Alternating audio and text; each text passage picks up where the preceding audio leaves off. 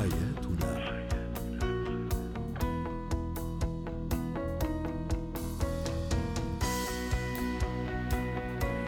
أهلا بكم معنا من جديد تستمعون دائما لبرنامج حياتنا برنامجكم اليومي الذي يأتيكم عبر إذاعة سكاي نيوز عربية في أبو ظبي ويعنى بشؤون الأسرة وباقي الشؤون الحياتية الأخرى.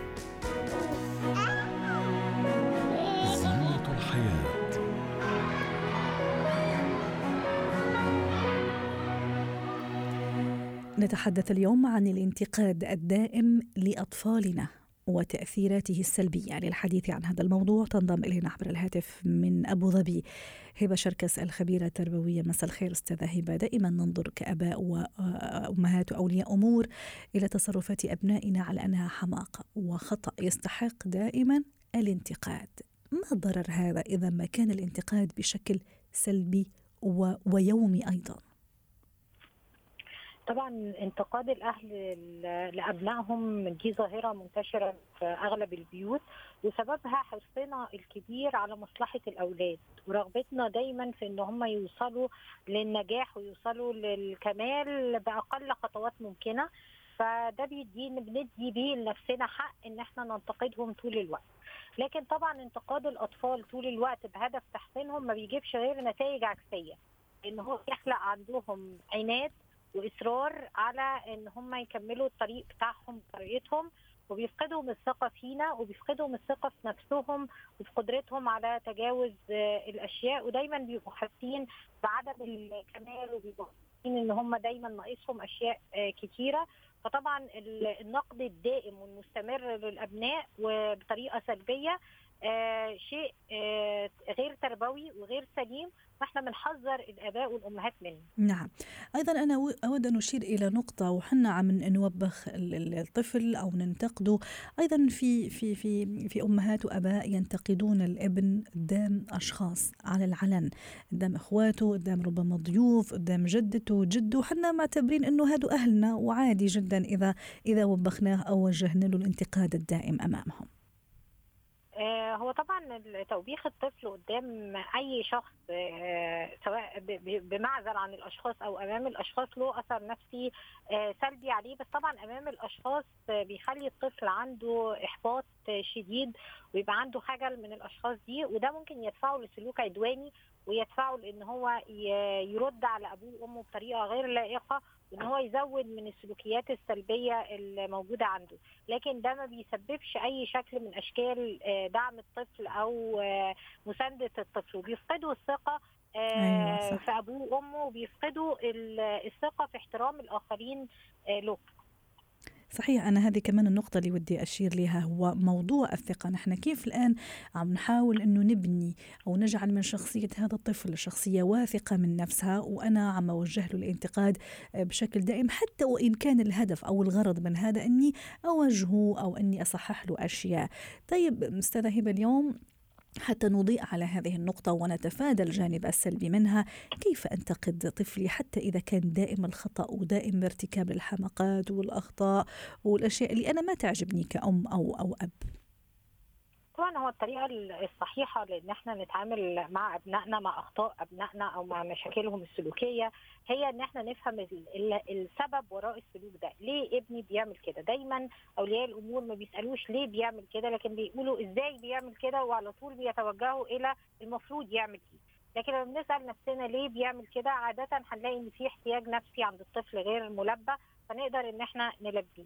الحاجة الثانية بعد ما أسأل نفسي ليه ابني بيعمل كده هبدأ أطلب من من الأم يعني إن هي تقول إيه الإيجابيات والحاجات الإيجابية اللي بيعملها طفلي علشان يحصل بالانس داخلي أو توازن داخلي إن ابني زي ما له أخطاء له أشياء إيجابية هو بيعملها.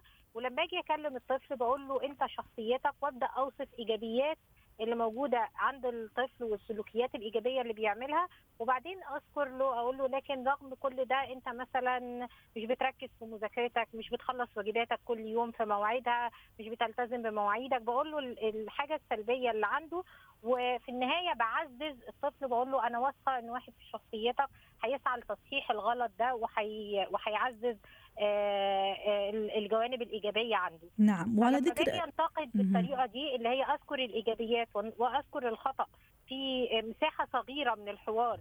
وأكد على قدرته على تعدي أو تجاوز الأخطاء دي ده بيخلي الطفل يتعاون معايا مش يقاومني. جميل. وعلى ذكر المذاكرة أيضا أود ان أسحب هالموضوع شوي وندخل للصفوف الدراسية والمدرسة والفصل الدراسي أيضا. آه، قديش يجب على على المعلم والمدرس أنه يتفادى أيضا الانتقاد الدائم لهذا التلميذ أو هذا الطالب حتى إذا كان آه، مقصر بشكل أو بآخر في في واجباته في أداء ما يطلب منه أيضا. وطبعا المعلم بيتناول الموضوع لأن هو إزاي يعمل بروفيشنال أو أو شخص يكون هو مسؤول أساسا. فالمفروض إن جزء من التربية اللي هو درسها إن هو يتعلم إزاي يتعامل مع الطلاب عنده في في الصف. لكن للأسف ده ما بيكونش جميع المعلمين بيلتزموا بيه. المعلم برضو المفروض إن هو لما ينتقد الطفل بينتقده من خلال علاماته وبيدله إزاي آه، هو يقدر يحسن من نفسه. يعني بيقول له أنت ممكن تعمل إيه علشان تحسن وتطور من نفسك؟ ودايما برضو يركز على الجوانب الإيجابية اللي موجودة عند عند الطالب سواء في على مستوى العلامات المستوى الأكاديمي أو على المستوى السلوكي. ففي أخصائيين اجتماعيين بيكونوا في المدرسة المفروض يتعاملوا مع الأخطاء السلوكية بطريقة تكون برضو كمان علمية وتكون مناسبة للأطفال. خاصة إنه في أطفال يتحسسون أكثر من غيرهم استاذه هبه في موضوع الانتقاد. في الطفل ربما عادي يعني ما تفرق معه كثير لكن في الطفل لا بالعكس يتحسس وربما يصير شخص انطوائي شخص يعني عدواني كمان. أيوة أحيانا بيكون صحيح. الطفل انطوائي من النقد وأحيانا بيكون أنا هأكد النقد اللي أنتوا قلتوه يتحول إلى الحالة العدوانية لأن هم دول الوسيلتين اللي الطفل بيعرف يدافع بيه عن نفسه. آه، فكل طفل بياخد واحد من المنحنيين دول فطبعا لازم نكون حذرين جدا وإحنا بننتقد الأطفال ويكون النقد بسبب بهدف التحسين ولو ده النية بتاعتنا وهي دي أنا متأكدة إن الأغلب النية بتاعته بهدف التحسين فلازم الوسيلة تبقى متوافقة مع النوايا بتاعتنا علشان فعلا نقدر نوصل لأشياء إيجابية مع الأطفال. شكرا لك هبة شركس الخبيرة التربوية ضيفتنا من أبو ظبي ويومك سعيد. حياتنا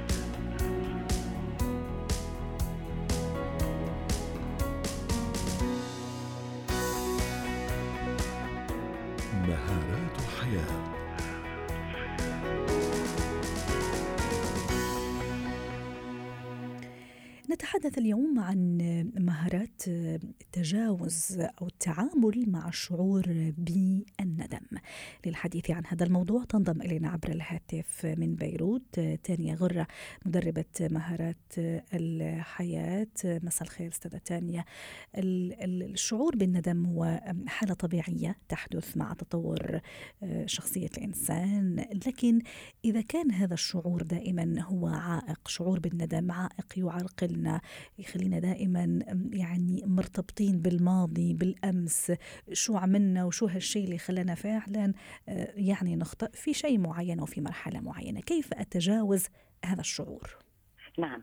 آه، اولا مرحبا واهلا وشكرا على الاستضافة الكريمة. آه، هو الندم شعور طبيعي وشعور بدلنا إنه عندنا ضمير حي بداخلنا. آه، هو شيء جيد ولكنه كما تفضلت وقلت هو مرتبط بشيء ما حصل في الماضي حيث لا لا لا لا, لا حول لي ولا قوة في تغيير ما حصل. ولها الاسباب بنلاقي أمثلة شعبية بتقول الندم ما بيفيد أو الندم ما بيجيب نتيجة إلى ما هنالك. ولكن يمكن لازم نصحح الجملة. الندم وحده لا يفيد. إنما الندم هو مرتبط بنظرة الآخر أو المجتمع لي. أنا ليش بندم؟ لماذا أشعر بالندم؟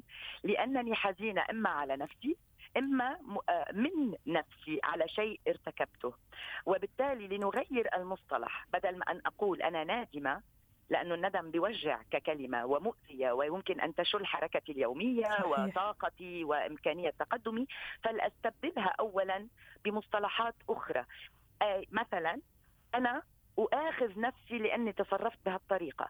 لأني عندما أؤاخذ نفسي عم بدفع نفسي لإنجاز تصحيح ما. إذا أنا قادرة على تصحيح شيء ما ارتكبته.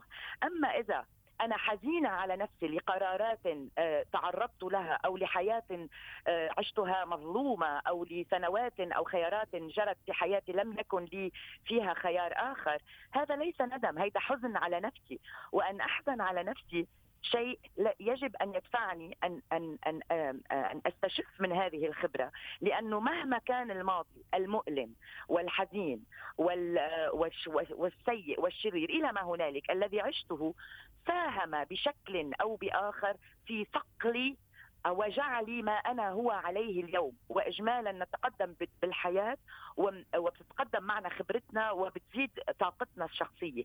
اذا حتى من السيء من الماضي أنا اليوم إنسان أصبر بفضل هذه التجربة السيئة. أنا حزينة على ماضي أنا حزينة يمكن على ما اخترته وأنا في عمر العشرين وأنا اليوم في عمر الخمسين لنقل. ولكن هذا دافع لي لأغير ولأختار لنفسي كي لا أحزن على نفسي ما هو نعم. الأفضل لي من اليوم وصاعدا. أستاذة تانيا أنتم أنتم كخبراء تنمية ومدربي حياة تتحدثون كثيرا عن موضوع مسامحة الذات. أو التصالح مع النفس أو مسامحة نعم. النفس شو نعم. يعني هذا في طريق التجاوز موضوع التعامل مع الندم كيف لازم أنا أسامح نفسي نعم. آه، أقولها يا نفسي أنا متسامحة معك خلاص صار اللي صار وراح أبلش صفحة جديدة وشكرا على الإضاءة لأنه الحكي أو الكلام أسهل من التطبيق لأنه من نعم. الصعب جدا أن أسامح نفسي ليش؟ هيدا بدنا نرجع فيه للتنشئة تبعنا وللتربية تبعنا ولي ولي ولي وللشعور بالذنب الذي نكتسبه من نحن الأطفال. وكنت تتحدثين مع خبيرة في التربية قبل لحظات وسمعت البعض من كلامها. آه الشعور الإحساس بالندم نحن نندفع والشلل من من الندم. نتربى عليه بشكل أو بآخر. آه إنه آه ما لازم نغلط. يعني بيتعلم الإنسان آه، بمجتمعاتنا إنه الخطأ شيء فادح ومميت وسيء لدرجة. هو صحيح أنه سيء ولكنه تجربة أتعلم منها. بدنا نعمل شيفت أو تغيير بالمفهوم التربوي لحتى لما بنصير راشدين في المجتمع لما بنندم ولازم نندم. شعور الندم أنا لست ضده. أنا ضد فكرة إنه كبت الندم وما لازم نندم ابدا. بالعكس هو جزء من ضميرنا الحي. ووحده الذي لا يندم هو الذي يرتكب الأعمال الشنيعة والذي هو مريض نفسي آه، أو الذي ضميره أصبح مشلول بسبب نفسي أو مرض نفسي معين. آه، ولكن أن أن أن أعيش وأغرق في الندم هيدا للأسف تربيتنا بتلعب فيه دور مهم. بدنا بدنا نرجع نهذب ذاتنا آه، ونقبل إنه نسامح ذاتنا. وليست بالعملية السهلة كما تفضلتي من السهل التنظير والكلام. ولكنه تمرين يأخذ بعض الأحيان سنوات من حياة الإنسان. صحيح حضرتك ذكرتي مصطلح مهم جدا أنا عجبني كمصطلح اللي هو الغرق في الندم. آه، لما أيضا أكون مهتمة كثير بآراء الناس برد فعل الناس طبعا. على الشيء أنا اللي. عملته قديش أيضا هذا يخليني يعني أرجع لورا وأنزل ضلني غرقانة في في هذا الندم وما أقدر أطلع منه. مئة بالمئة مثل ما سبق وقلت سريعا واللي عم بتقوليه كثير دقيق. الندم مرتبط بنظرتي لنظرة الآخر لي. صحيح. يعني هيدا هو شعور جميل. صح. وبالتالي علي ان ان ان أن أكون أنانية بين هلالين وأن أغير المصطلح. بدل أن أشعر بالندم أشعر إما بالحزن على نفسي إما بمؤاخذة نفسي. ولما بآخذ نفسي أخذ آخذ قرار بالاعتذار أو بتغيير ما قمت به أو بإصلاح إذا أنا أخطأت بحق غيري والعودة عن الخطأ فضيلة. إن وعندما أندم أو أحزن على نفسي من الماضي الحزن آه، شيء يعني عم عم عم عم عم برتب على كتفي وعم بقول يا تانيا انت متألمة وهذا وهذا تعاطف مع ذاتي تراحم مع ذاتي نعم. لما بتعاطف مع ذاتي ما بعود ناطرة نظرة الآخر وللأسف نحن بمجتمعات مرتبطين نحن كائنات اجتماعية وطبعا نعم. نظرة الآخر تؤثر فينا طيب. إنما يجب أن لا نجعلها تتآكل من نظرتنا إلى نفسنا وهيدي نظرة الآخر لنا بتتنمى بسن المراهقة جدا نتأثر جميل. بالآخر بسن المراهقة آه، يجب العمل خلال هذه الأعوام وبعدها على النظرة أنا نظرتي أنا لذاتي أنا نعم. آه وكيف أريد للمجتمع أن يرى هذا الأنا الذي فيه جميل. ست تانية لكل من يشعر بالندم اللي عم يسمعنا الحين. ربما عمل آه أخطأ في حق نفسه في حق آه جيرانه في حق أقاربه نعم. وعم يشعر بالندم. شو نصيحتنا وشو رسالتنا لهؤلاء؟ حتى نرجع نبلش من جديد ونبتدي من جديد. أول شيء أول شيء قبل ما أعطيهم نصيحة للأشخاص اللي شاعرين بالندم شعوركم آه، صادق وشعوركم إنه دليل هو دليل إنه ضميركم حي. وهذه سمة إنسانية بشرية آه، آه، أعطانا إياها الله يعني هذا شيء جيد. ولكن غيروا المصطلح. ما هو الشعور الحقيقي الذي يختبئ تحت ندمكم؟ هل هو شفقة على ذاتكم حزن على ذاتكم أم هو مؤاخذة لذاتكم لسبب ما أو لعمل ما ارتكبتموه؟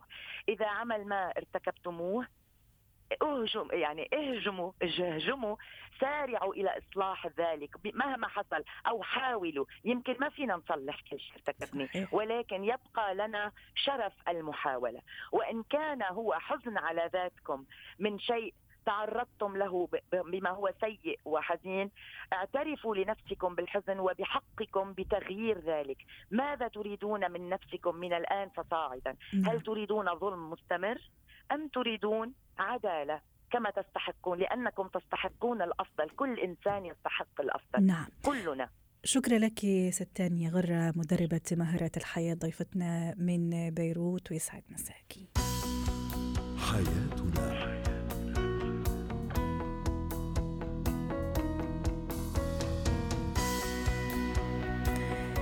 ختام برنامج حياتنا. شكرا لكم على طيب وكرم المتابعة وإلى اللقاء. حياتنا